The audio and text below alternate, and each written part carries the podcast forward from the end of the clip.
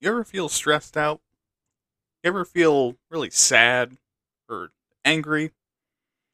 Well, that's natural, given the world fucking sucks and is terrifying these days.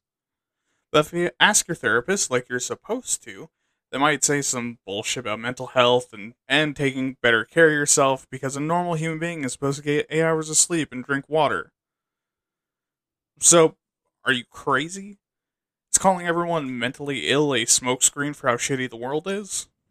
Or is the very reasonable other possibility true? That we're all mentally ill because humans are dumb hunks of fuck and mental illness is just another part of having a big complicated brain in a big complicated world? This week on Why Are You Talking About This?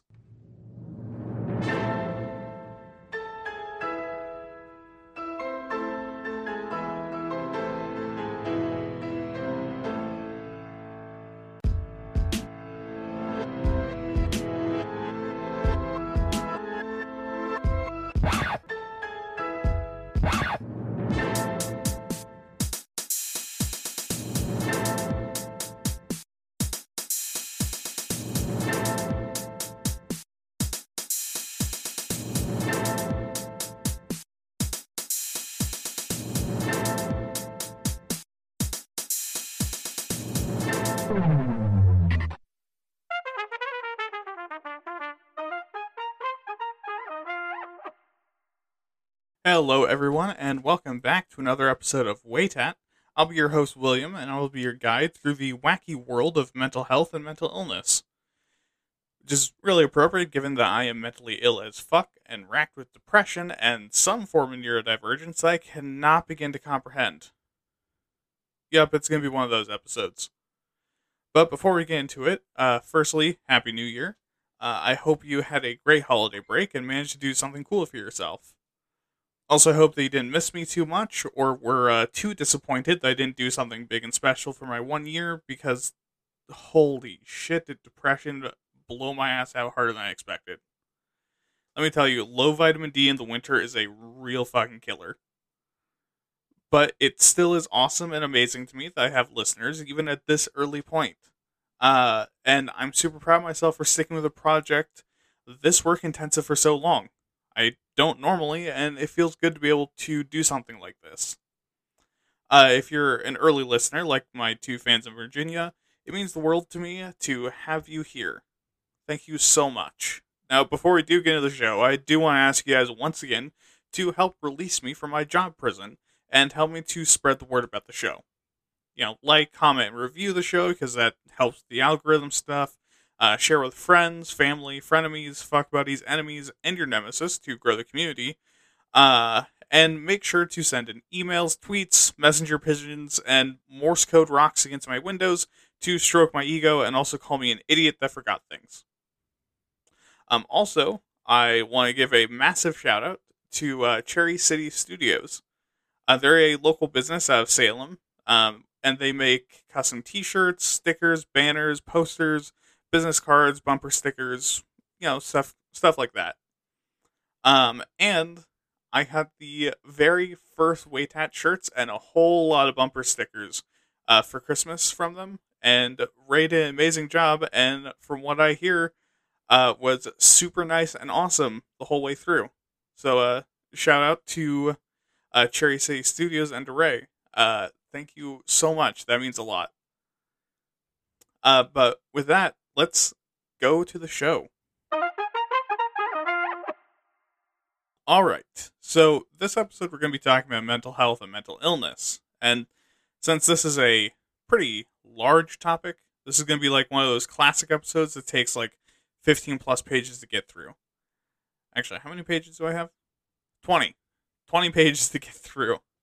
Oh boy. But like normal, let's start with a few definitions that will absolutely never bring up in this episode again. First is mental health, which is the emotional, psychological, and social well being of humans, which affects your feelings, thoughts, and actions, and is the primary measure of how we make choices, relate to others, and handle stressful situations. And it also serves as the foundation for emotions, thought processes, communication, learning, resilience, hope, self esteem, and other pussy shit. And we all know that real men are supposed to be big, dumb bricks of toxicity until we snap one day and paint the interstate with our internal organs because someone had the audacity to drive a Prius because it reminded us of Michelle. Not just kidding. In reality, mental health is extremely important given that it is the key to relationships, your well being, and contributing and participating in society and communities.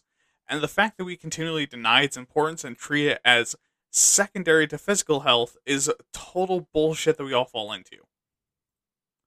Take care of yourselves. It's okay to have a mental health day and to seek help. Now, related to this is mental illness.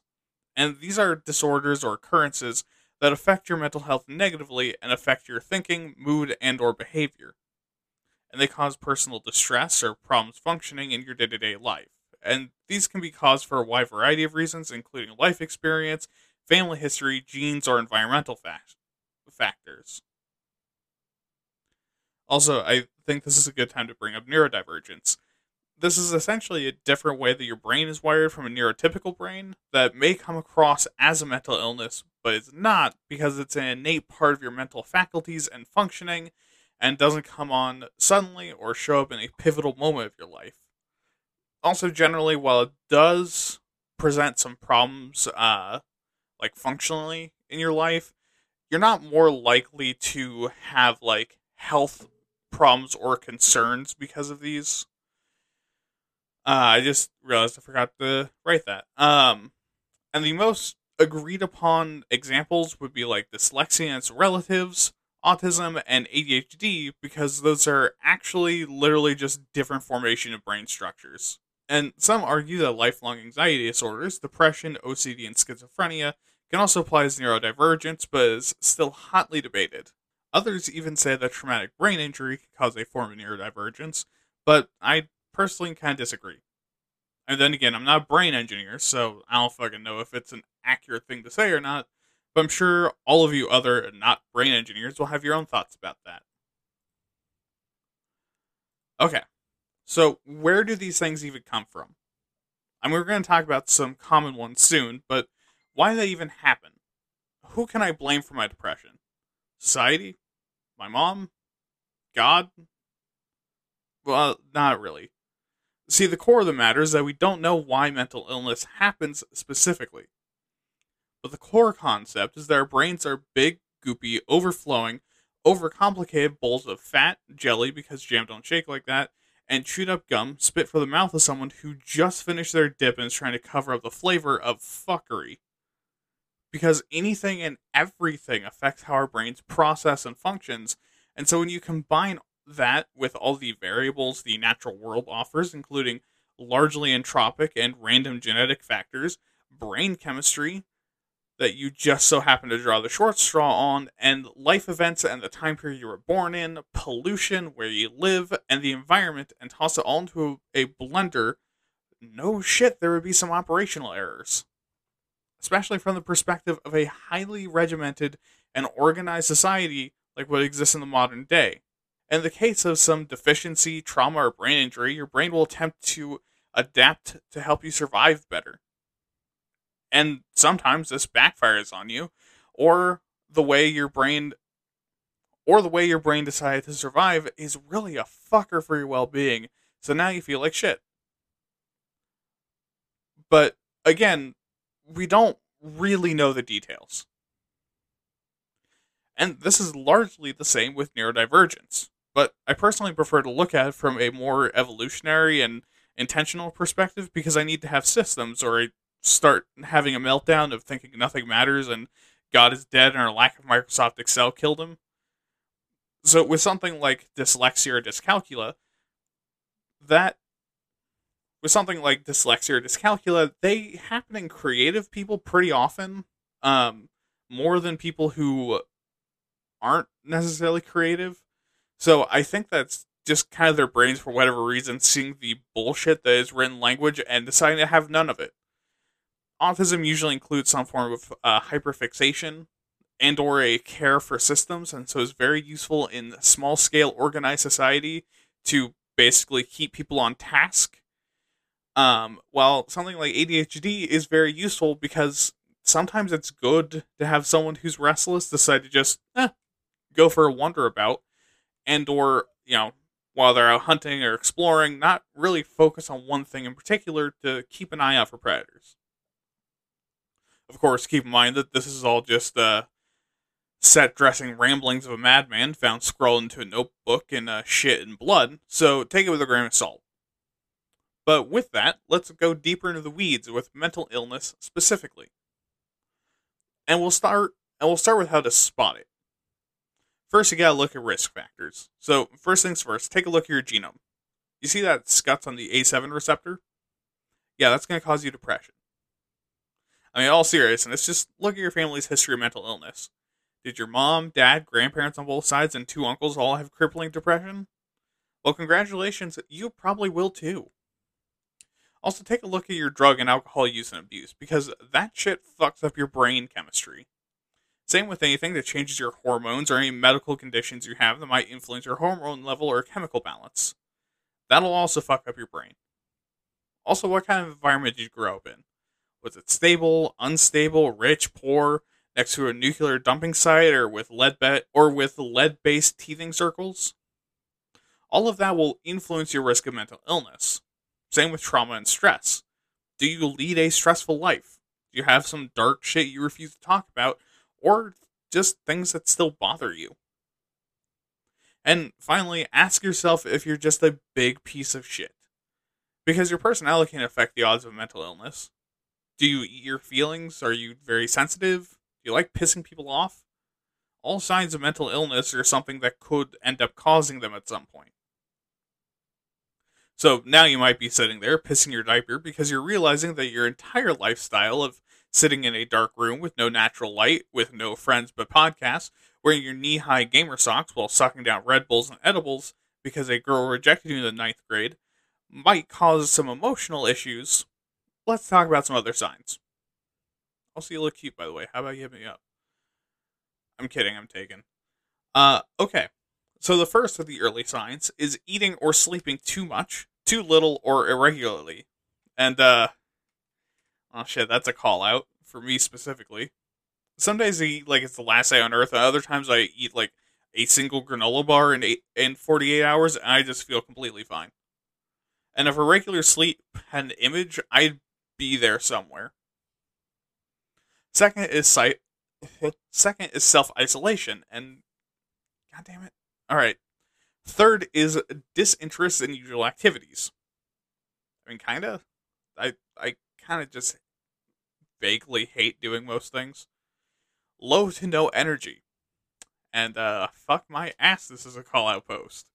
Feeling numb or like nothing matters and holy shit, I think I'm reading off my Tinder bio. Unexplained aches and pains constantly. Feeling helpless or hopeless continually. Using more drugs than usual. Eh, I mean not really. I guess if I had more time I'd be really fucking up some edibles though feeling unusually confused, forgetful, stressed, angry, upset, worried, or scared. And again, fuck me, that's a call out. Anytime anything bad happens, my brain spins a wheel with those exact emotions and the void of apathy on it to decide how to how to react. Yelling or fighting with people more than usual. Uh no. No, because I have social anxiety. And next is experiencing persistent mood swings. And I think those last few should probably tell you check. Uh, persistent thoughts and memories you can't escape. Oh, fucky wucky, that's a bingo. Uh, hearing voices or believing things that aren't true. Well, shit, I'm starting to think I might be mentally ill. Thinking of harming yourselves or others. Well, I mean, okay, look, you've heard the show before, so. Uh, and an ability to perform daily tasks. Yeah, god damn it. Now, if you, like me, relate to a lot of these things, and or you're starting to get worried and panic, mental illness, just like finding femboys attractive, is nothing to be ashamed of. It's a medical condition that can affect anyone, and that modern science still doesn't have an easy time defining or understanding. But the more that we study the field, the more that we understand that this isn't something that has to debilitate your life and can be managed. Sorry, I was reading the quote for fanboys. Uh, however, note that a lot of these things are the same with being neurodivergent, which causes the confusion and has caused the literal centuries of dogma that things like autism are a mental illness. And even less than mental illness, neurodivergence is nothing to be ashamed of. So now let's talk about the types. For mental illness, the most common are mood, anxiety, personality, psychotic, eating, trauma, and substance abuse disorders. Mood disorders are periods of persistent and extreme, fluctuating, and oftentimes massively inappropriate re- emotions. And this would include things like depression and bipolar disorder. And I fall into this one, which is why I'm such a cranky bitch. Anxiety disorders are ongoing extreme levels of fear that cause an inability to do things or keep focus and causes acute distress. And this includes social anxiety disorder, panic disorder, and obsessive compulsive disorder. I also fall into this one, which is why I'm such a whiny bitch. Personality disorders are a set of personality traits that causes a person with them immense distress, to have a hard time or difficulty changing or adapting their behavior or forming positive relationships. And this isn't having a shitty personality, which is just being an asshole. It's having mm-hmm. parts of yourself that feel like it's actively trying to fuck up your entire life. And this comes in three flavors, or what someone who isn't knuck and fucked will call clusters. Cluster A are odd or eccentric thoughts and behaviors, like seen in paranoid personality disorder or schizoid personality disorder. Uh, I know someone with schizoid personality disorder. That is weird sometimes. Um, I'll I'll say the piece real quick. The short of it is that schizoid personality disorder is that some part of your brain tells you a lie, and just immediately you entirely accept that into your worldview so like there will be times where just out of nowhere she'll believe something like just boom like this is the truth now.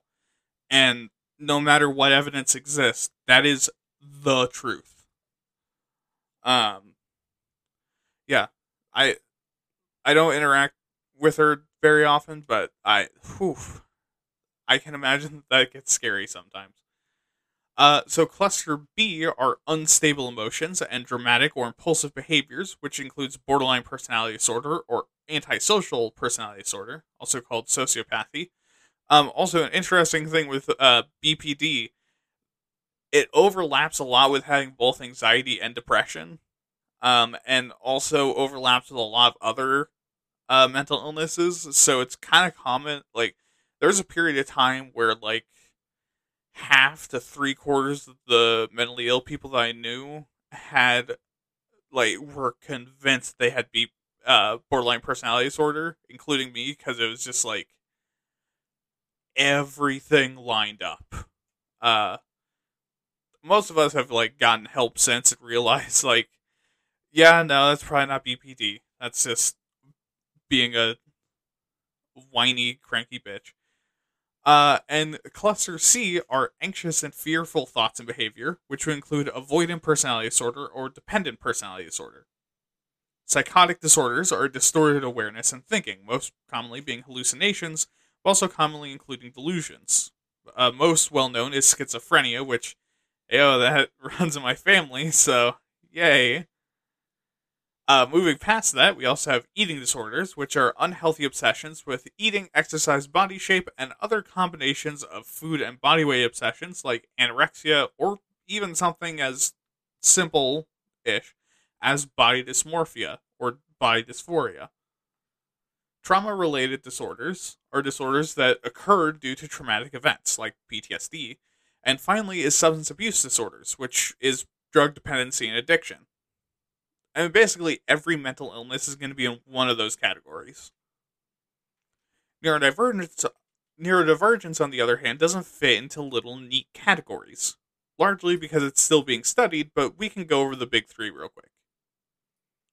Beginning with dyslexia, dyscalculia, and its many, many possible siblings. This is a learning disability that causes people to have difficulty doing math or reading or what have you, because they have a hard time decoding between the speech sounds, concepts, and the symbols used to represent them. This also has zero to do with someone's intelligence or mental capabilities, despite the fact that it seems like most people think someone with dyslexia is dumb. They aren't. They just aren't buying into this whole written language bullshit like a fucking Chad. Anyways, the symptoms. Anyways, the symptoms and signs are broken down by age group. Oh, and this is for dyslexia, but for dyscalculia, you can replace words or reading with numbers or math, and it's basically the same thing. So, for young children before school age, this would include things like late talking, learning new words slowly, confusing words for each other, and having a hard time forming words correctly, difficulty naming letters, colors, or numbers, and difficulty in rhyming games.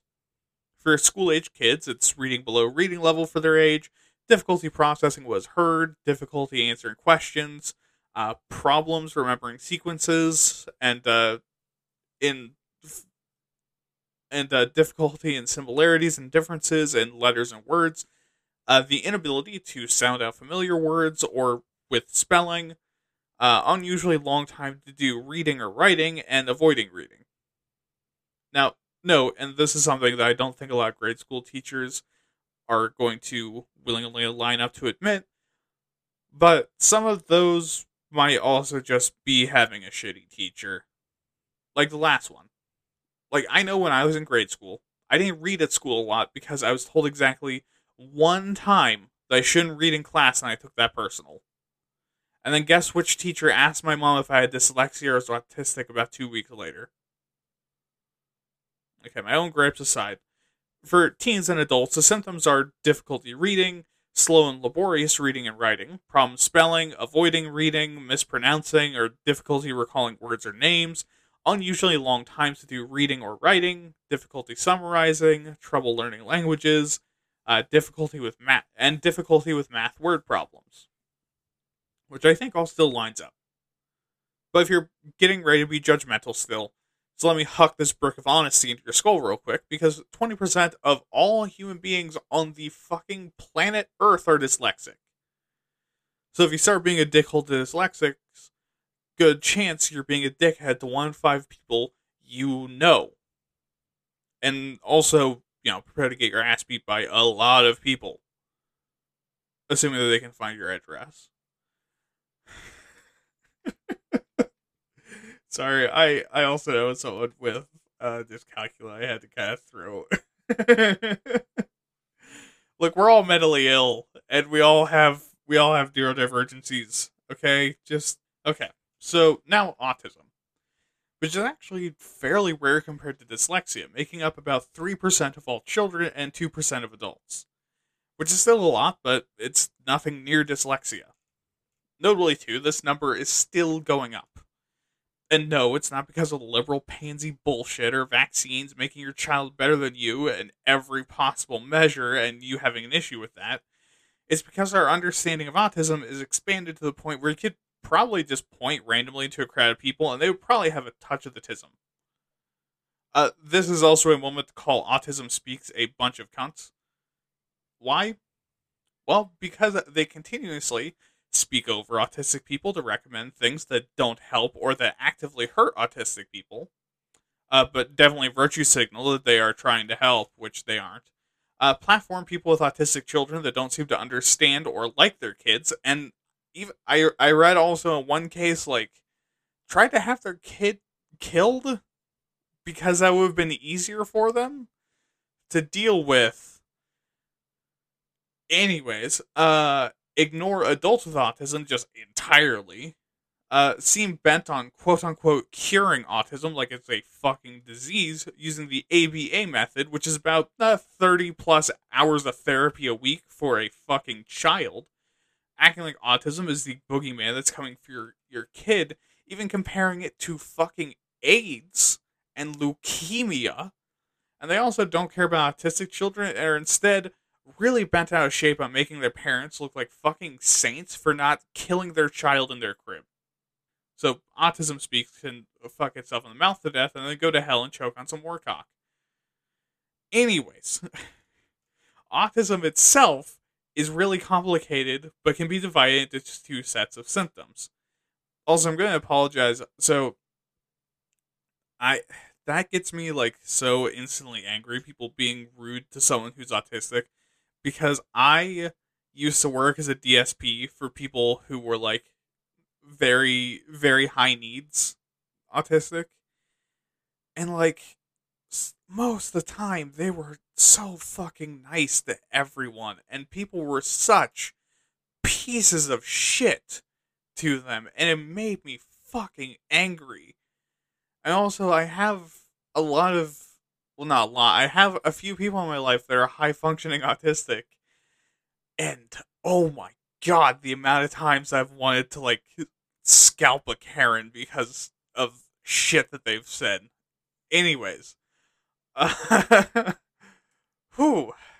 See, see, see what I mean from earlier of like the one of the symptoms is promoting violence. Um. Any, anyways, uh, so autism itself is really complicated and can be divided into two sets of symptoms. The social symptoms are having decreased sharing of interests, uh, especially for someone of like your particular age group uh, difficulty appreciating and understanding people's emotions, aversion to eye contact, lack of proficiency in nonverbals, stilted or scripted speech, uh, interpreting the abstract as literal, and difficulty making or keeping friends. And all the other symptoms are inflexible behavior, difficulty coping with change, expecting others to be as interested in things as they are, sound, difficulty tolerating change or new experiences, sensory uh, sensory hypersensitivity, stimming, which is like calming movements or sounds, and arranging things in particular manner in a particular manner. Now, if you are thinking, oh fuck, I'm autistic, stop for a second. Keep in mind that a lot of these things can be caused by mental illness and other forms of neurodivergence. For example, for me personally, a lot of my like autism esque traits come from the crippling levels of depression I carry every day, paired with an intense paranoia and anxiety about literally everyone and everything. My primary coping strategies look a lot like autism, especially because like there's times where I stim and it changes like almost weekly what thing calms me down. Now, do I think that I have a touch of the autism? I mean, probably. I was doing some of these things well before I was so cripplingly depressed. So I probably do have a low level of autism that's just been accentuated by two decades of strangers pretending they know me like that and me not giving them the good old uh, sock and soap treatment. Okay. And finally, we have ADHD, which is a condition that affects somewhere between 8.4 to 9.8% of all children and 2 to 5% of adults, depending on who you ask. And this is a condition that is marked by difficulty paying attention, hyperactivity, and impulse and impulsiveness, which again feels like a call out post. And this has two types with their own symptoms. The inattentive type don't pay close attention to details, make careless mistakes, have a problem staying focused on tasks or activities. They don't listen when spoken to, don't follow instructions or complete tasks, They have organizational problems, avoid or dislike tasks that require sustained mental effort, often lose things, are easily distracted, and forget about daily tasks. And this feels like a massive fucking call out. Also, it sounds like gifted kid. Also, this sounds like gifted kid burnout. Maybe the two are related. Uh, the other type is hyperactive or impulsive type and they fidget and squirm. They can't stay seated. They run or climb when it's inappropriate. They're unable to have quiet leisure time. They're always on the go. They talk too much. Uh, blurt out answers before a question is finished. They have difficulty waiting their turn, and they interrupt or intrude on others. And I gotta say, if ADHD is my flavor of neurodivergence, why didn't I get the fun one? Why do I have the one that makes it hard to do things or focus instead of the one that makes me energetic as shit? Although I guess I probably wouldn't have the same hobbies I do. A lot of nerd hobbies, you really need to like sit in place for a while. Okay, so with all that covered, what's the big deal? Why should I, a totally sane man with zero empathy for other human beings, care about this? Well, firstly, set the fuck down, right wing pundit of the week. I won't even humor you by calling you out by name. we're this from the personal shit first. Firstly, people with depression alone are 40% more likely to develop cardiovascular and metabolic disease, and twice as likely from serious mental illness. Also, 33.5% of all US adults with mental illness have substance abuse disorders. And the number one cause of hospitalization in the US for people under 18 are due to depressive disorders, and nearly 600,000 adults per year. Now, I group these together because it's one, sad and depressing, but also because all of that is a strain of the medical system. Which, if you're a shit ass whose mom is ashamed of you and only care about the economy, is expensive. Also, I hope you fall for another crypto scam. You fuck. Okay. Now, also, 7.4% of people with mental illness are unemployed, compared to 4.6% of people without one. On top of this, a high schooler, a high schooler with depression is twice as likely to drop out, and students with mental illness are three times more likely to repeat a grade. 21.1% of all homeless people in the US have a serious mental illness, and 8.4 million people in the US that care for someone with mental health problems spend about 32 week 32 hours a week to provide care. if you add that in with all the lost work, low, low productivity, and low quality performance caused by mental illness, and that costs us about $193.2 billion per year in the US alone, or $1 trillion worldwide. Oh, and also for those of you who are uh, about to pretend to care about veterans and then say mental illness isn't real, 19.7% of vets have a mental illness, and 9.6% of active service duty members have a mental health disorder. Also, I will say because uh, I I don't know people who are currently in the military very closely personally. I have seen so much like military culture shit. There's no way about half those motherfuckers do not have substance abuse disorder. Uh, so don't just pretend to give a shit about veterans and then say mental health isn't real. Okay. But no matter how you cut it, it's this is a, a problem and mental health is serious. So before we talk more about how things are now, let's talk about the past. Alright, and once again, starting in humanity's ancient past. Uh, we don't find that humanity is actually very good at this whole mental health thing. I mean, who knew that during the time period where death was lurking around every corner and nothing made sense and it was all mad dash constantly to not die would be stressful? But because we didn't really understand how it worked, we attributed mental illness to everything from just being an asshole to possession to curses to vengeful spirits and gods. Which meant that a lot of the time the solutions were usually based in mysticism or shaming including things like prayers and atonement, exorcism, incantations, or offering sacrifices, or in some cases just beating the shit out of you until you decide to stop being mentally ill. Or another solution, since the demons live in your brain and are uh, trapped in there because the thickest bone in the human body is stopping them from getting out, you could drill a goddamn hole in your head. This process, called trepanation, starts up around 5000 BC. And this was, and is still sometimes, used for medical purposes as well. While it was used in the treatment of mental illnesses and curses by letting the badness escape through the hole in your fucking head, medically it was useful to help with brain swelling. Because a lot of damage because a lot of the damage caused from brain swelling is your brain getting crushed up against your skull.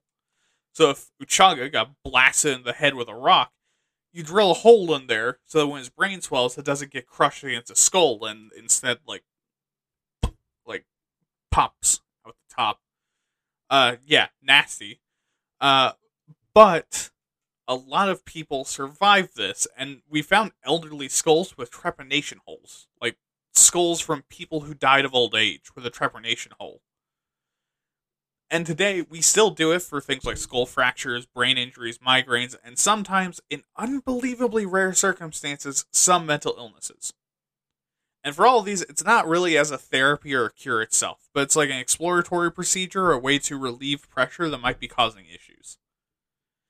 Anyways, in 2700 BC, traditional Chinese medicine begins to develop in the ways that we would know it today. Beginning with the development and implementation of the concept of positive and negative bodily energy flows, or yin and yang, which introduces the idea that mental illness can be caused by lack of balance between the two forces.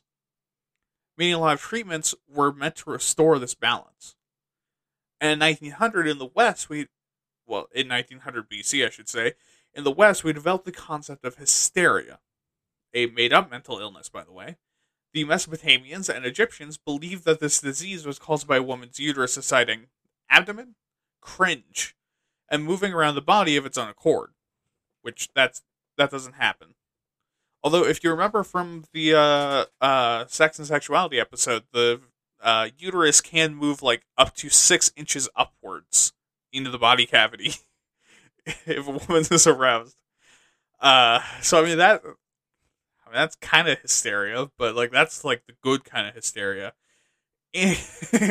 Anyways, um, what were the symptoms of hysteria? Well, depression, irritability, st- stubbornness, and not doing what your husband wants you to do.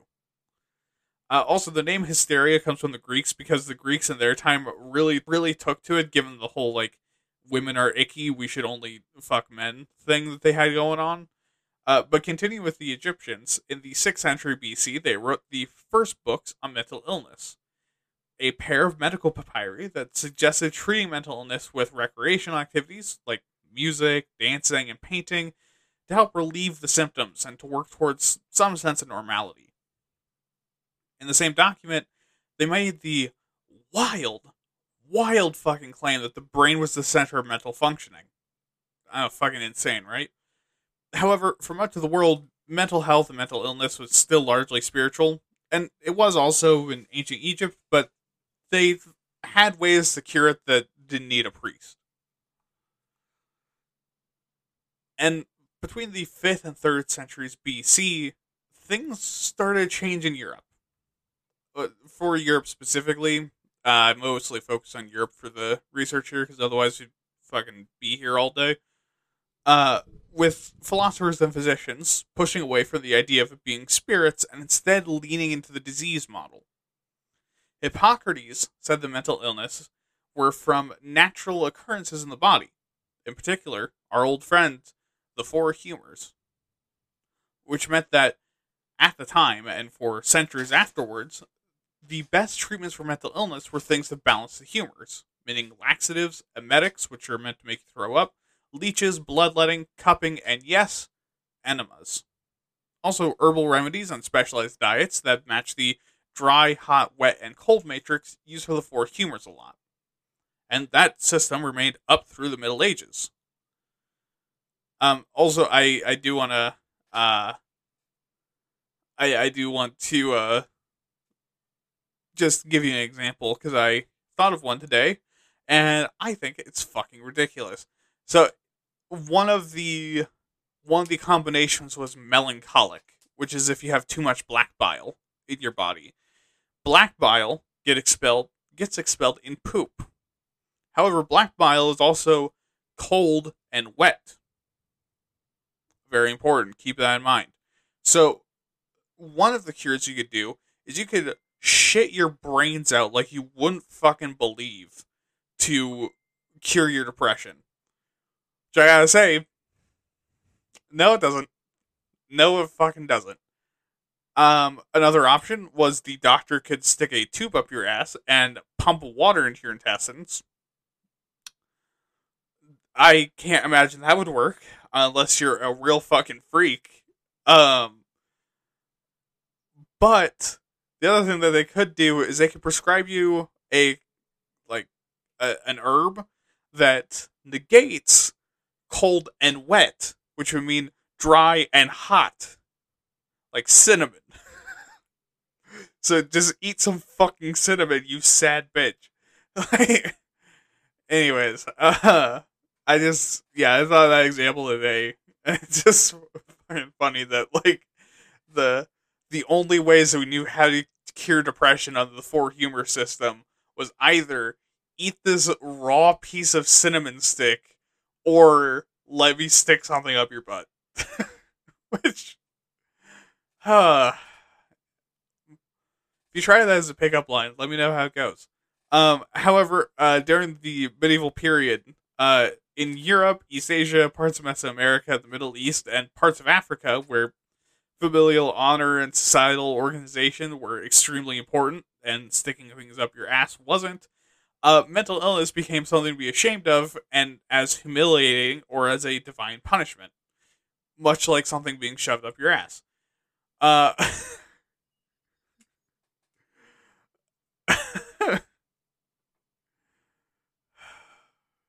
let me let me center center okay uh and this stigma meant that a lot of people with mental illnesses ended up under the care of their family often ending up in cellars or attics abandoned on the streets being locked away given to convents sold off as slaves or servants which i mean what's the difference in this time period?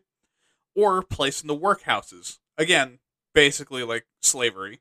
And again, a lot of times when a physician didn't or couldn't help, clergy would often perform prayers or rituals to help these people.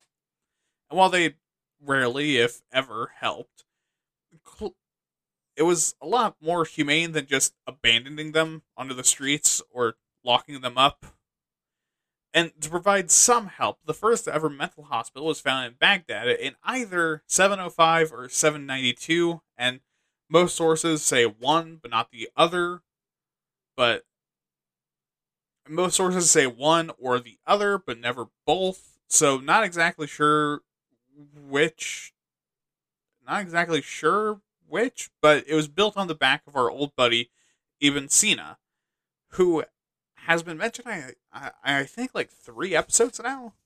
So he might be like a recurring recurring character. And almost exactly 700 years later, in 1406, the first European psychiatric hospitals are founded in Valencia, Spain. And this, despite how it sounds, is actually a bad thing.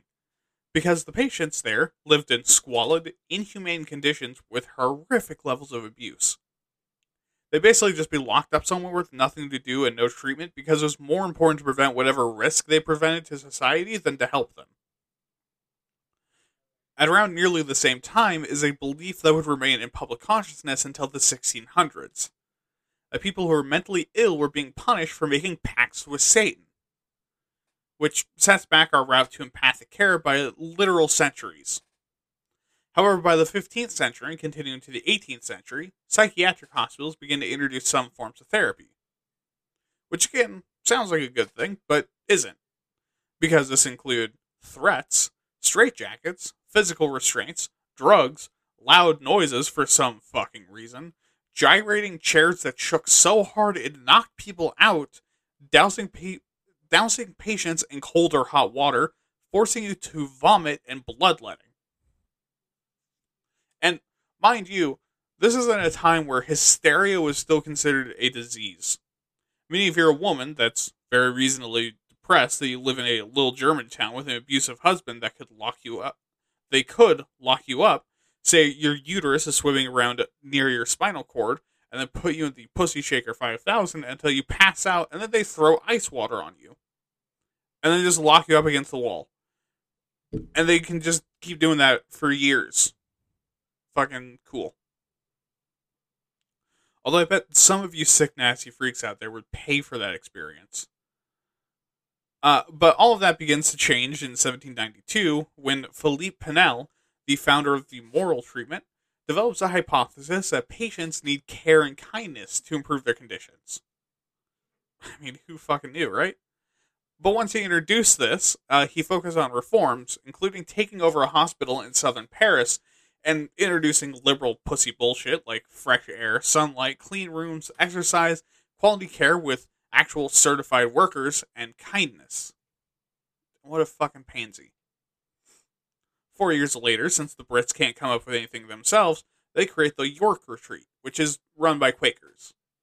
And this retreat is a treatment facility that is run less like a prison and more like a strict household, which is actually really helpful. The patients had rules and supervision, but enough freedom to regain independence, uh, simple rewards and punishments instead of torture, and encouragement to meditate on their actions and feelings and learn how to present a civil and polite face. Which hey, sounds sounds pretty good overall. I mean, sure, like it's whitewashed a little bit because like holy shit, back then, uh, in general, kind of sucked, but still. Uh, and then by 1883, Emil Krop, Krop, Emil Kraplin. Try. I was really trying not to say crappin. Kraplin. Kraplin. I'm sorry. Uh, publishes a comprehensive set of psychological disorders centered around symptoms rather than just treating the symptoms without really caring about the root cause. I wonder what you would say about me. Uh, and things are really looking up. So, what changes? Well, in the late 1800s, due to cost, lower rates of success than advertised, uh, lowered funding, fears that patients would become too dependent on the staff, and public disillusionment in general with mental health, the moral treatment died. Around the same time, Freud, that motherfucker, developed psychoanalysis. I almost said psychoanalysis. Freudian slip. Which is a process of talking cures and free association, encouraging patients to talk about whatever comes to mind and leads the psychoanalyst to finding repressed memories, thoughts, and instincts that cause the instabilities that cause mental illness in the first place.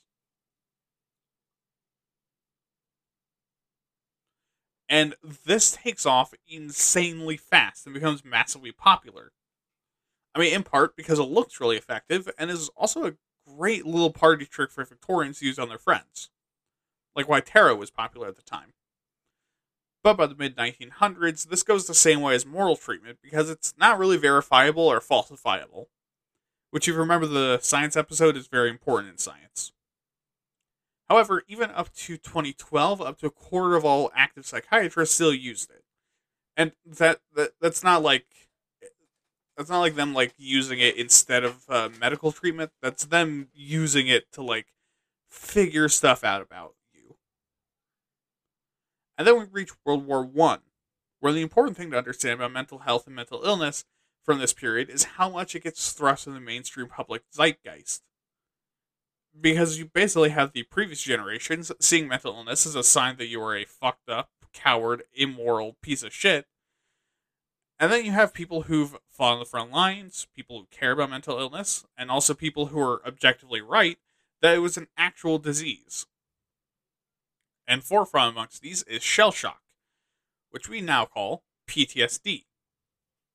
After the war, in light of these changing ideas and the fact that we were still balls deep in the heroic age of medicine, we became obsessed with curing mental illness, including the popularity of psychosurgery in the 1930s, which included lobotomy, which was cutting away of the nerves within the frontal lobe and other parts of the brain.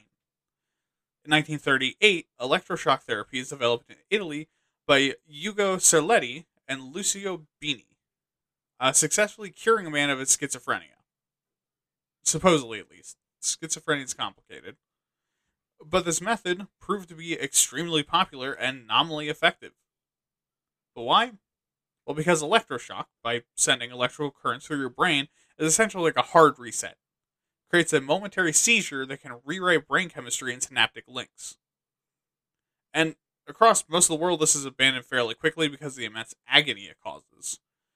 Um, it, it's still used sometimes nowadays. Uh, some people with like major depressive disorder swear by it. Um, I and I understand where they're coming from. Um, I'm just never gonna do that because that sounds fucking terrifying. Uh, but before we head over to America, the drug lithium in 1949 is developed by Australian psychiatrist John Cade and is used as a mood stabilizer, which basically forever changes how we treat mental illness. Okay, so the US. And we begin in the early 1800s when the moral method reaches our shores for the first time. And yes, that's how long we were doing the other methods. And you wonder why we're bad at taking our mental health into account. But we embrace this method really fast, seeing it as a way to address the needs of society, individuals, and business. And because of this, we start to we start to consider rehabilitation, recovery, and reintegration into society for the first time. And like with the rest of the world, there's some really big promises going on here. But in order to pursue it, a lot of mental health facilities make their make their patients participate in crafts, manual labor, religious study, and intellectual pursuits to better prepare them for society. And in 1843, the term mental hygiene is first coined by William Sweetser, the American term for mental health that is used for a very long time. And just like everywhere else, by the late 1800s, we abandoned this methodology because it's not super effective and our system still sucks a horse dick. But even as the system begins to fall apart, Dorothy Dix, haha, uh, begins to lead reform efforts against an underfunded, unregulated system with a highly regulated, carefully controlled, expertly staffed, and well funded asylum system.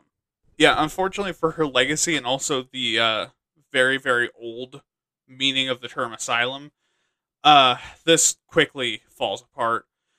As these places were built, they quickly became overcrowded. Uh, it was hard to find good staff, and mismanagement was an epidemic almost immediately. And this caused terrible conditions, horrific abuse, and massive amounts of filth and uncleanliness, as well as worsening conditions for most, if not all, patients. But people still noticed the writing on the wall, including Adolf Meyer, yikes on the first name there, who is convinced that our reliance on industrialization and urbanization had ruined our human potential, our adaptivity, and our constructive capacity, and was in part the cause for the failing and overcrowded asylum system. Well, you know, in my opinion, he's fucking right. And I have to say, in my opinion, because sometimes I remember that this is supposed to be a non biased political show. Uh, so he pushed for asylum reform alongside his other social reforms. Unfortunately, the system's already too fucked, and the asylum system resists reformation for decades. In 18, in 1892, in addition to sailing the ocean blue, the APA is founded at the University of Pennsylvania, and the following year, Isaac Ray, the founder, defines mental hygiene as, quote, the art of preserving the mind against all incidents and influences calculated to deteriorate its qualities, impair its energies, or derange its movements. The management of the bodily powers in regard to exercise, rest, food, clothing, and climate, the laws of breeding, the government of the passions, the sympathy with current emotions and opinions, the discipline of the intellect, all these come with the province of mental hygiene. Which, for being really old, is surprisingly accurate to modern expertise on mental illness. Also, stop being a pervert. He meant breeding as in like genealogy, not breeding as like, you know. Also, it's almost like not everyone was fucking stupid back in the old days. All right, and then we have 1908's Clifford Beers, who, after being released from an asylum and backed by William James and Adolf Meyer, publishes his book A Mind That Found Itself, and was funded for its inclusion of how important mental hygiene is and how to implement it in a wider society. Also, the Connecticut Society for Mental Hygiene writes an article that commits them to go into war against the conditions and style of living that produce mental health disorders. And this includes pro- programs and legislation to pursue preventative efforts to reduce the long time asylum populations. Parts of this also focuses on finding causes through research, particularly in the fields of biology and life history, or what we would call now as genealogy. And then we jump forward 33 years to 1941, when the U.S. first implements electroshock treatment at McLean Hospital in Massachusetts. Something that mind three years ago was just invented and was quickly abandoned by the world for being too cruel. In 1938, I wonder what the fuck else was happening in 1938 that might be considered cruel. Uh, that America still hadn't abandoned. Uh, and quickly, this developed into being just a straight up threat, which meant that in of facilities, this became a means of executed control and for torture. And by 1943, there is a single hospital in a single year that had 1,443 electroshock treatments. However, with the introduction of the DSM 1 in 1952 and the introduction of antipsychotics in 1954, there is at least some hope for improvement as both cut down rates of institutionalization. However, abuse is still rampant and there are a ton of asylums. Until 1963, when JFK signs the, and have mercy on me, please for the love of God, don't cancel me, uh, Mental Retardation Facilities and Community Mental Health Centers Construction Act, which works towards deinstitutionalizing and the funding and building of other forms of support. In 1968, the DSM 2 is published, reworded, and reprinted to better fit the new understanding of mental health. And following six years later, the DSM is edited to remove homosexuality. Yeah, you heard me right. Being gay was considered a mental illness in the United States until 1974. And six years after that, we get the DSM 3, which introduces a pair of axes of classification that took the individual into account instead of just problematic behavior. One and two were the clinical diagnoses like intellectual disability and personality disorders. Uh, three and four were relevant medical conditions and psychosocial slash environmental stressors. And five is an assessment of a patient's functioning, which is a huge forward leap in classifying and treating mental illness. Given that there's a whole lot more to treatment than just telling someone they're de- they're depressed and smacking them across the man titties and telling them to man up. And then we had the DSM 4 in 1994 and the DSM 5 in 2013. The DSM 4 removed a lot of stuff from being a mental illness and moved around some classifications, while the DSM 5 removed the subtypes of autism and schizophrenia while changing some of the diagnostic processes. Um, also, one of them, I wish I wrote it down, I don't remember which. Uh, one of them removed um, the term gender dysphoria from the DSM because gender dysphoria used to be in the DSM and, it, and it's not anymore. Um, that was uh, being trans. So that also used to be considered a mental illness. Um, also, by 1994, the process of deinstitutionalization reduced the number of people in asylums, mental hospitals, and involuntary commitment to massive lows. Wait, mean, that sounds good, right? Well, but again, no, it's not really. Well, yes, it's good in the sense that got people out of an abusive institution. It's bad because there's no no fallout plan. A lot of people were just dumped on the streets or maybe given a ticket for a Greyhound bus, which meant that most of the people in asylums just ended up homeless.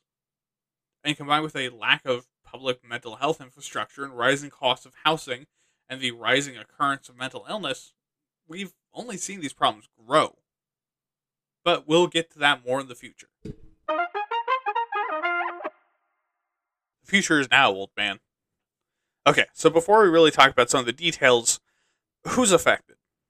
Well, 12.5% of the world's population has some sort of mental illness. And of them, 301 million people worldwide have anxiety, 280 million are depressed, 40 million have bipolar disorder, 24 million have schizophrenia, and 14 million have an eating disorder. I want you to think about that.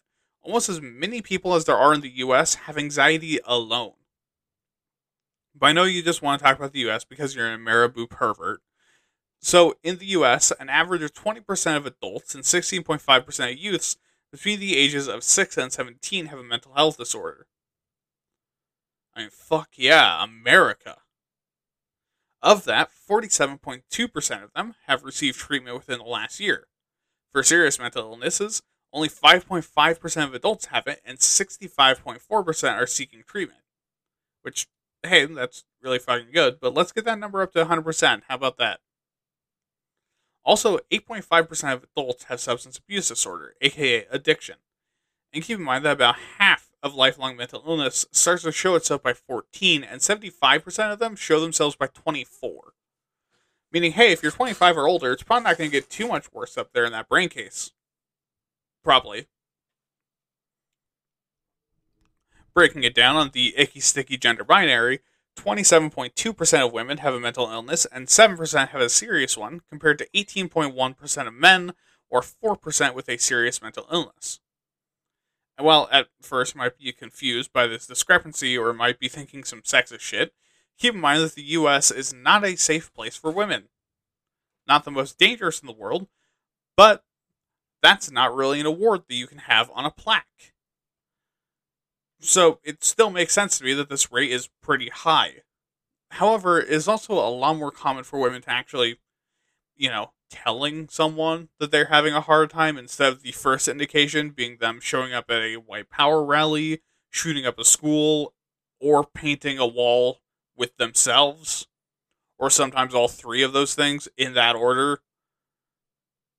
And that's supported by who seeks treatment. Women do 51.7% of the time, jumping to 67.6% of the time for a serious condition, uh, compared to men who seek help 40% of the time or 61.3% of the time when it gets real bad.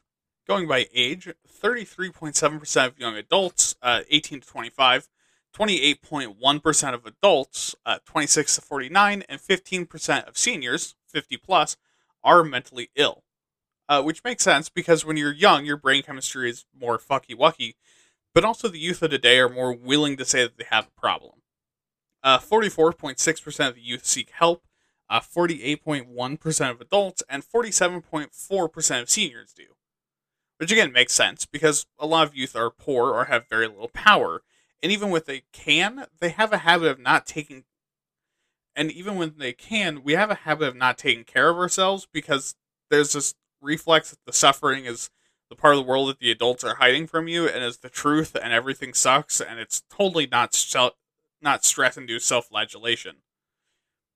Adults and seniors, on the other hand, have the wisdom to know that suffering on principle, while it is a moral victory, is stupid. When you get to serious mental illness, youths have it 11.4% of the time, 7.1% of adults do, and 2.5% of seniors. Which again makes sense. And the treatment numbers go up as well with 57.9% of youths, 67% of adults, and 71% of seniors seeking help.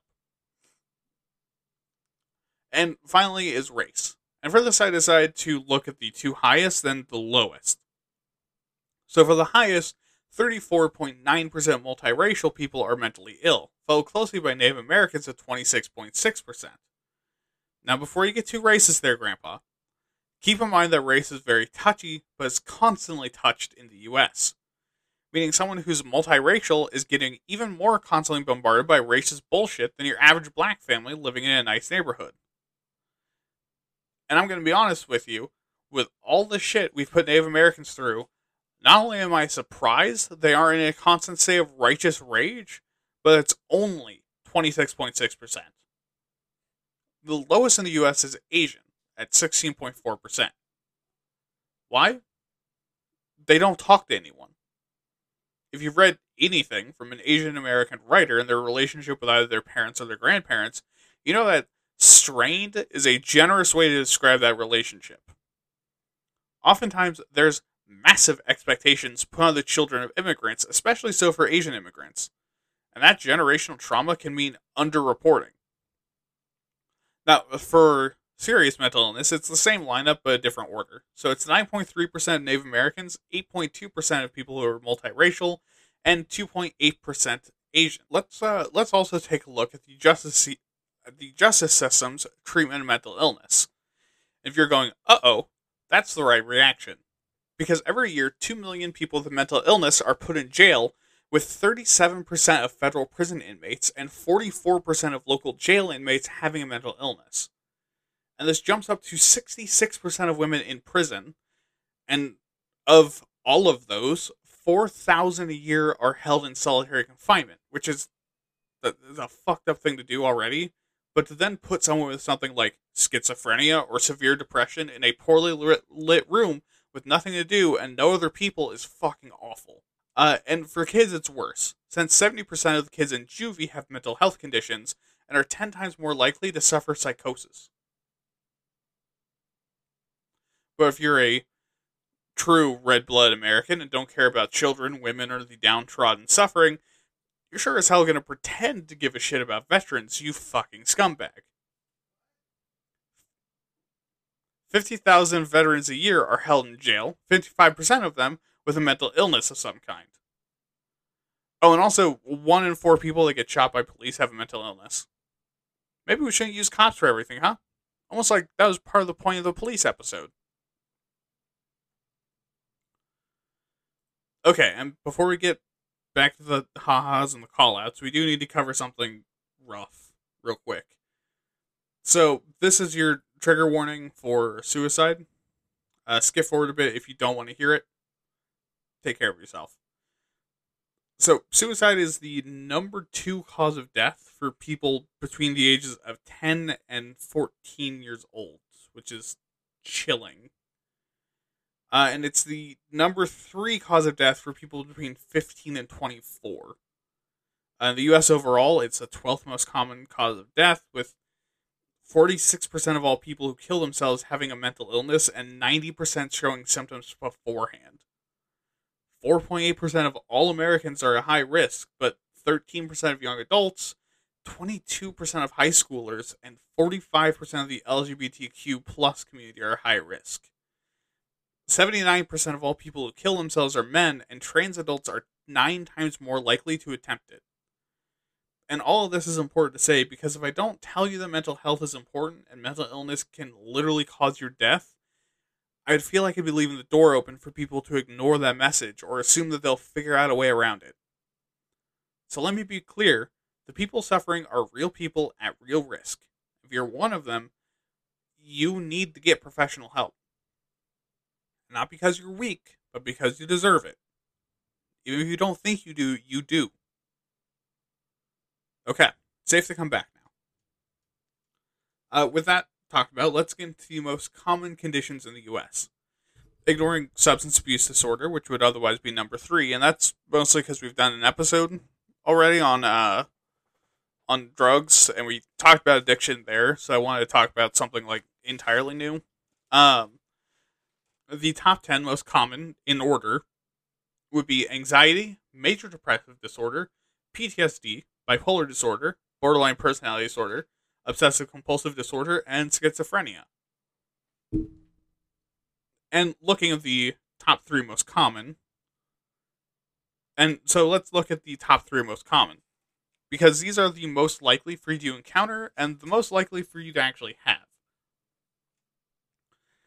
Anxiety disorders are a group of related conditions with unique symptoms, uh, but all have one thing in common a persistent, crushing, fear or worry in circumstances that aren't otherwise a threat. And the symptoms are broken down into two groups mental and physical. For the mental symptoms, you have feelings of dread and or apprehension, feeling tense or jumpy, being irritable or restless, anticipating the worst, and being watchful for signs of danger. Which is, again, a huge call out post for me. I'm constantly barraged with feelings of dread. I get restless easily. I'm a cranky bitch and I always assume that shit's about to go fuckwise. The fig- the physical, the physical symptoms would be shortness of breath, pounding or racing heart, so much that I'm on fucking heart pills, sweating, tremors, twitching, fuck yeah, headaches, oh my god, fatigue, insomnia, upset stomach, and frequent shitting and pissing. Now, if you're suddenly anxious, so you have an anxiety disorder, that might be a sign to get checked out. But also keep in mind, being afraid or anxious doesn't mean you have a disorder. It means you're a human being. I mean, after all, I mean, we are, after all, a lump of fat capable of having anxiety about abstract concepts that don't exist in nature and that no other animal could even consider as a factor. Like, if you have a meeting at 4 o'clock that you're stressed and worried about, a fucking ape in the jungle has no fucking idea what a meeting or what time is. They don't give a shit. Uh, we're the only animal that gives a shit about both of those things. But why do these disorders exist, and why isn't it just one? Well, for why it's not just one, it's because these disorders tend to be pretty specific. Like someone with social anxiety disorder might not have much of a problem with day to day tasks as long as they don't have to talk to someone. Someone with generalized anxiety disorder will have the same level of anxiety kind of regardless of the situation. Or someone with panic disorder might be fine most of the time, but then have sudden panic attacks where they enter into an intense and unexpected state of pure terror and shock for next to no reason repeatedly. As to why it happens, we don't exactly know. But we do know that has something to do with the fear response being in overdrive. I know, fucking incredible strides in science, huh? We do know, however, that living a stressful life, living in environments with a lot of sound, high activity, and intensity can exasperate it, and it tends to run in the family. Uh, and also, these disorders affect about 19.1% of all Americans. Alright, so now major depressive disorder. This is a mood disorder that causes persistent feelings of sadness, despair, and a loss of interest or purpose. And Yeagers has a call out.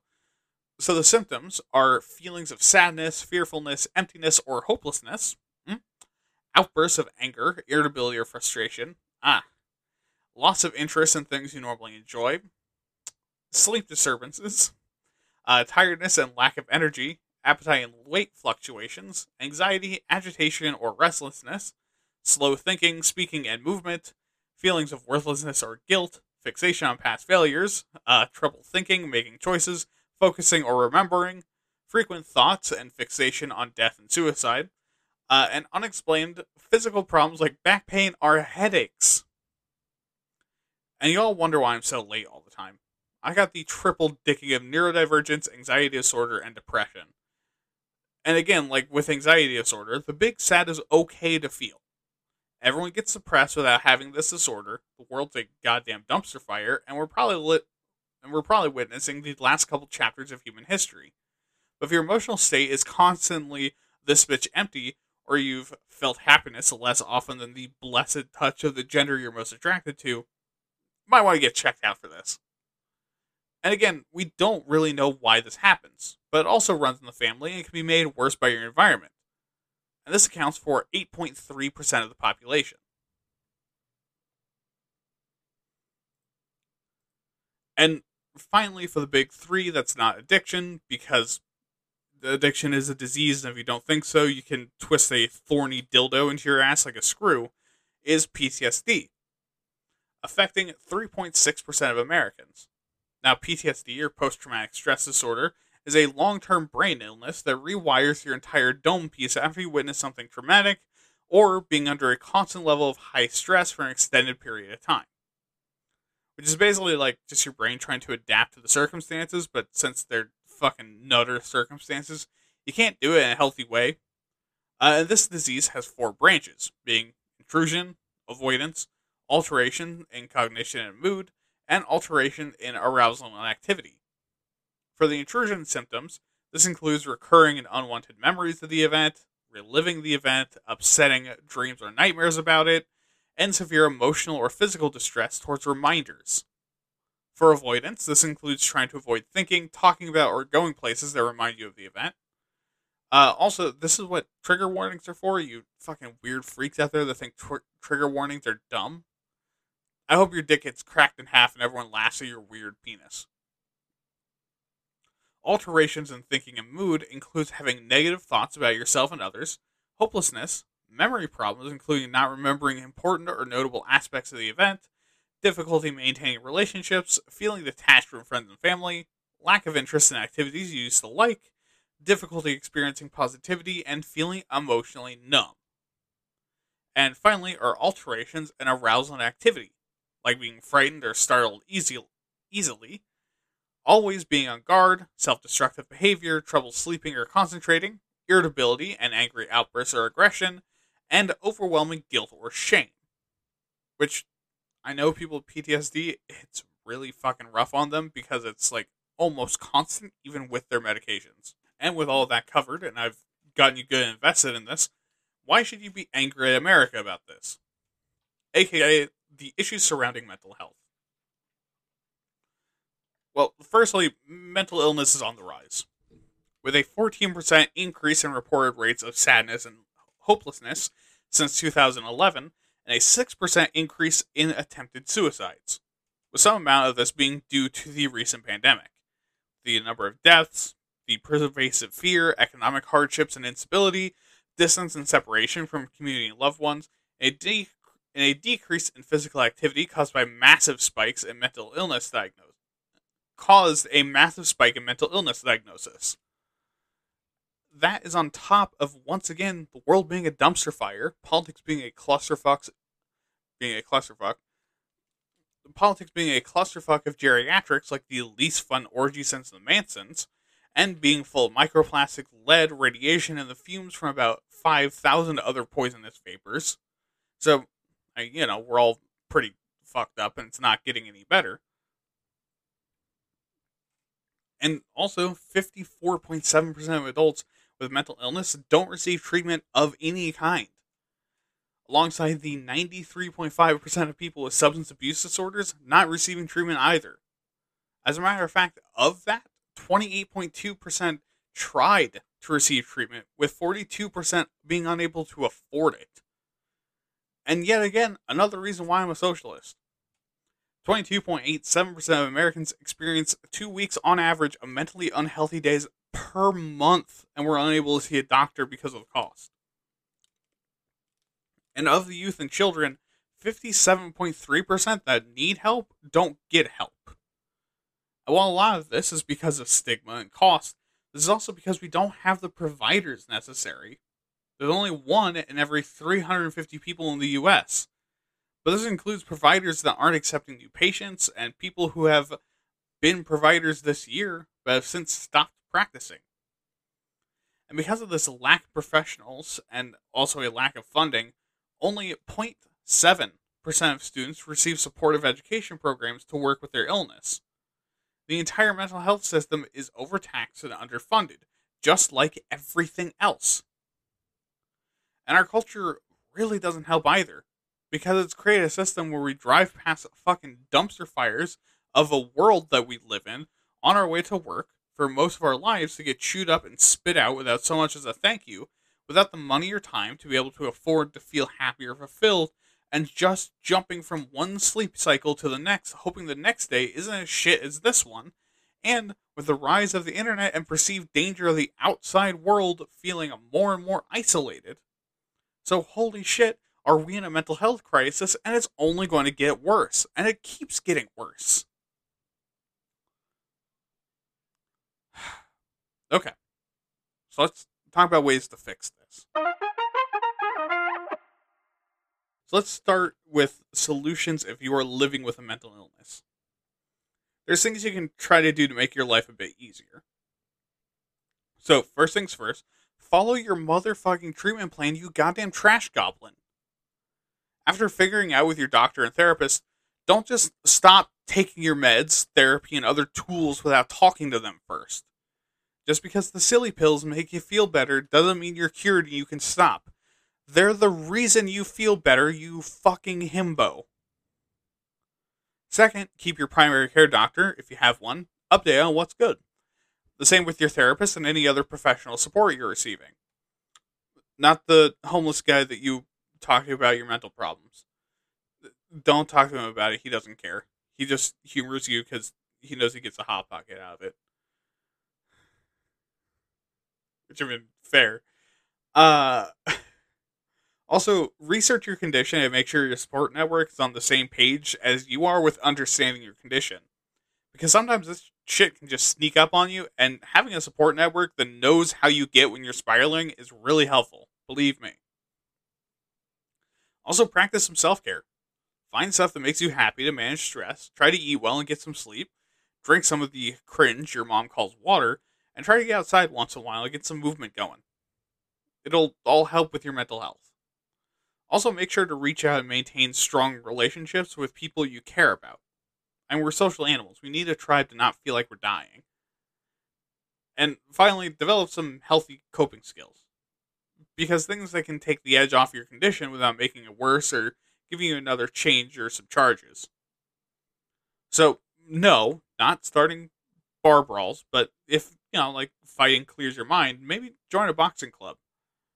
No chugging 40s alone in your basement, but go to therapy, you fucking clown. And also, again, get enough sleep. I swear to God, I will find you. Okay, so let's talk about some more like societal fixes. Firstly, we can increase funding for mental health facilities.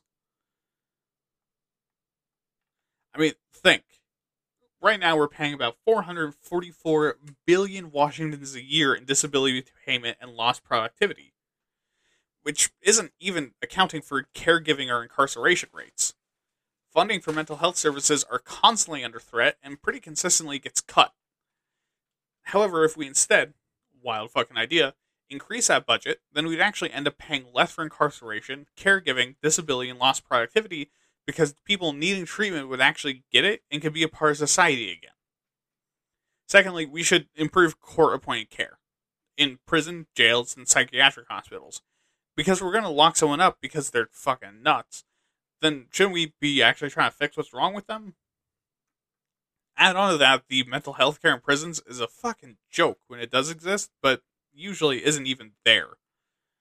If we had actual good mental health in prison, then what? Almost half of all inmates getting their shit fixed so they don't come back? Like, that's the point? I'm kidding. I know it's not the point. The point is to make money and torture black people. You know, that's like the NFL, the music industry. Anyways, third is that we can create community health centers and inpatient facilities. Basically, if we had a system of public mental health facilities that could serve as a way to keep people going. Like if you're feeling like shit and all fucked out and you just need a place to go to stop from hitting a dark place, you can go to one of those places where professionals can look you over, make sure you're okay, maybe get you some meds or like a therapy wank, and then get out there and go on with your life without inter- without interventive psychiatric care. Also, you know, supporting addiction services, employment programs, and family therapy, that would help a lot too. Fourth, we gotta make care more compassionate and supportive, which is literally the most important thing we can do. Because we over medicate people with mental illnesses because it's cheaper and easier, especially on a system that's already overburdened. So if we approach as a compassionate validation of people's experiences and making them feel heard and listened to and making them feel like they have a safety net of some sort, then surprise, surprise, we'd find that a lot of their mental illnesses become a lot easier for them to manage, for doctors to treat, and for easier to manage patients, and creates better trust between the doctor and patient. Of course, meds are still necessary, but hey, trusting the process and feeling good about it is a massive part of recovery and management. Fifth, promote pathways to mental health care. Include a system of mental health education in schools so people know when something is wrong with themselves or their loved ones and know where they can get help. Also, integrate mental health more into general medical care settings like in hospitals and doctors' offices. And linking the homeless to places that offer supportive housing programs and more places for people that isn't fucking prison or a psych ward to receive care. And again, most of the time, prisons don't even have mental health care. Sixth, related to five, is that we need to improve mental health care in general by strengthening regulations and enforcement around mental health with stuff like setting universal standards of care, uh, insurance standards, and making sure it's on actual fucking insurance, and actually enforcing the rules that are already in place. Also, we should be reimbursing and paying for mental health facilities and establish evidence based mental health crisis response teams rather than just using cops. Again, we need to stop using cops for everything. Also, invest in early intervention strategies and grow our workforce for these services, including peer support programs where professionals who have had problems in the past help people with their condition. Finally, of course, in this, we need to introduce a care continuum where we share the information across mental health professionals and care facilities to make sure people are getting the care that they need. Also, osteopaths.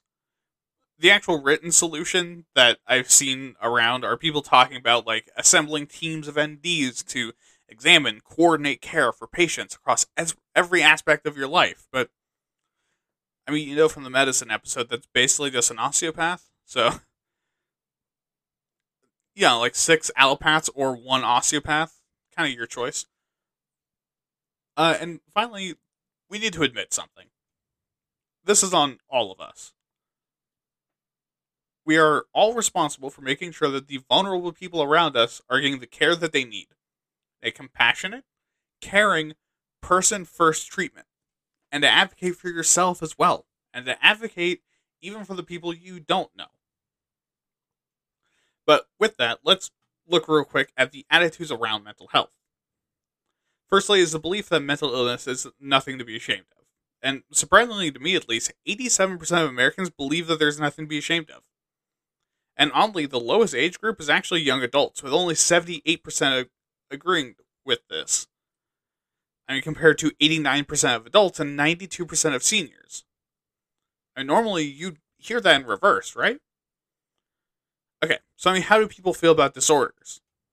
Well, 86% of people believe people with disorders can get better, and 94.4% believe they can be effectively treated and managed, which is true.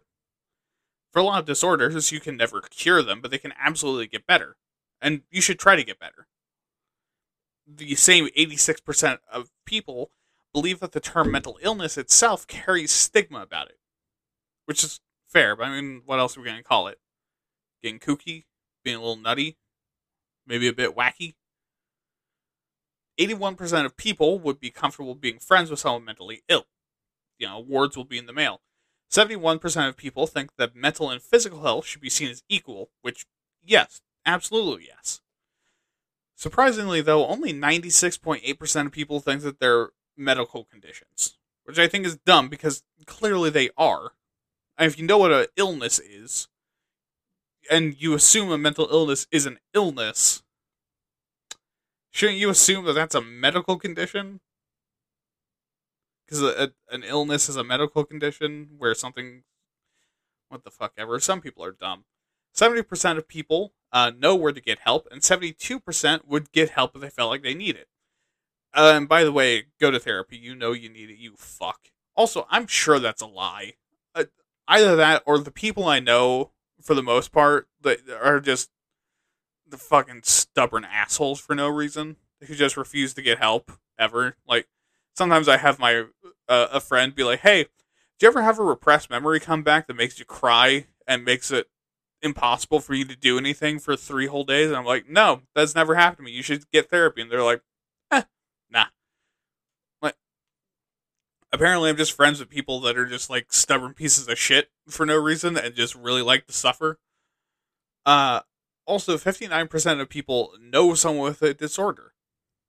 However, it's not all like positive, helpful, supportive information because 39% of people say that they would view someone differently if they knew they had a mental illness, and 33% of people say that people with disorders scare them. And for my thoughts on that, let's go to the soapbox. All right, so as you can imagine, I have some thoughts about mental illness. Namely, suck it the fuck up, you coward. I did it, and I'm a big bad podcast man that's living with his parents and is chronically late. I'm kidding, obviously. Rather, my thoughts are surprisingly mainstream. I think we should be taking mental health and mental illness seriously, to be put on the same level as physical health and illness.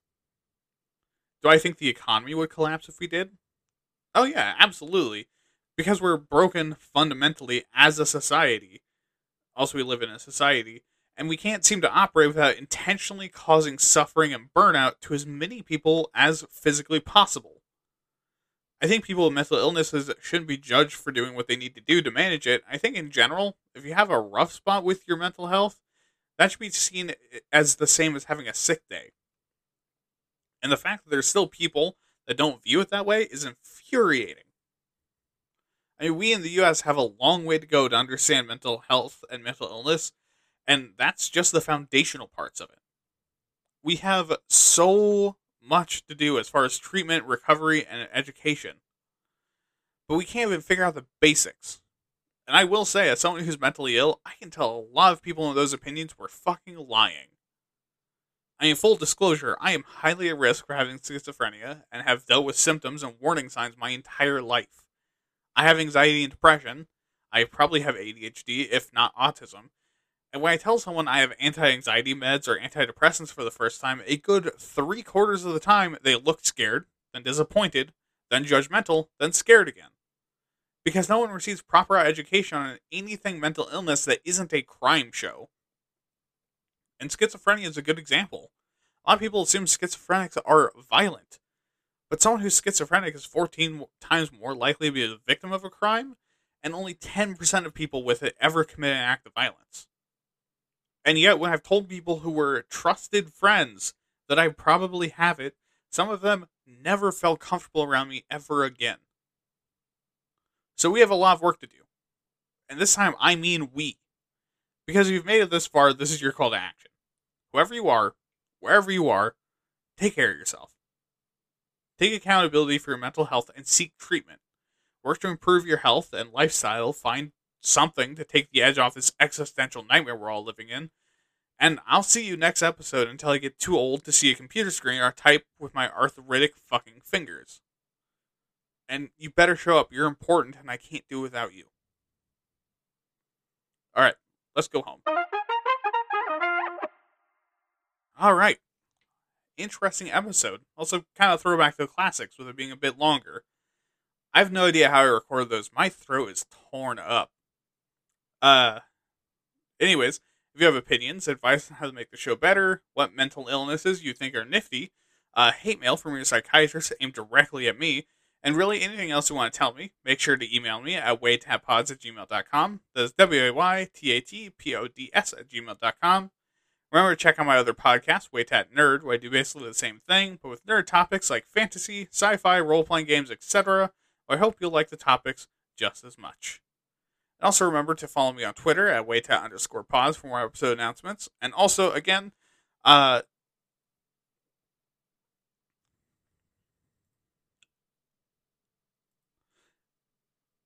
and also again, shout out to uh, Cherry City Studios. Uh, really, really appreciate the stickers. It's awesome. Uh, it feels really good seeing them in the back of my car. Um, but yeah, have a good night. Don't murder. Have fun. And remember, get some fucking therapy, you fuckwagon. This has been Why Are You Talking About This, and I've been your host, William. Good night.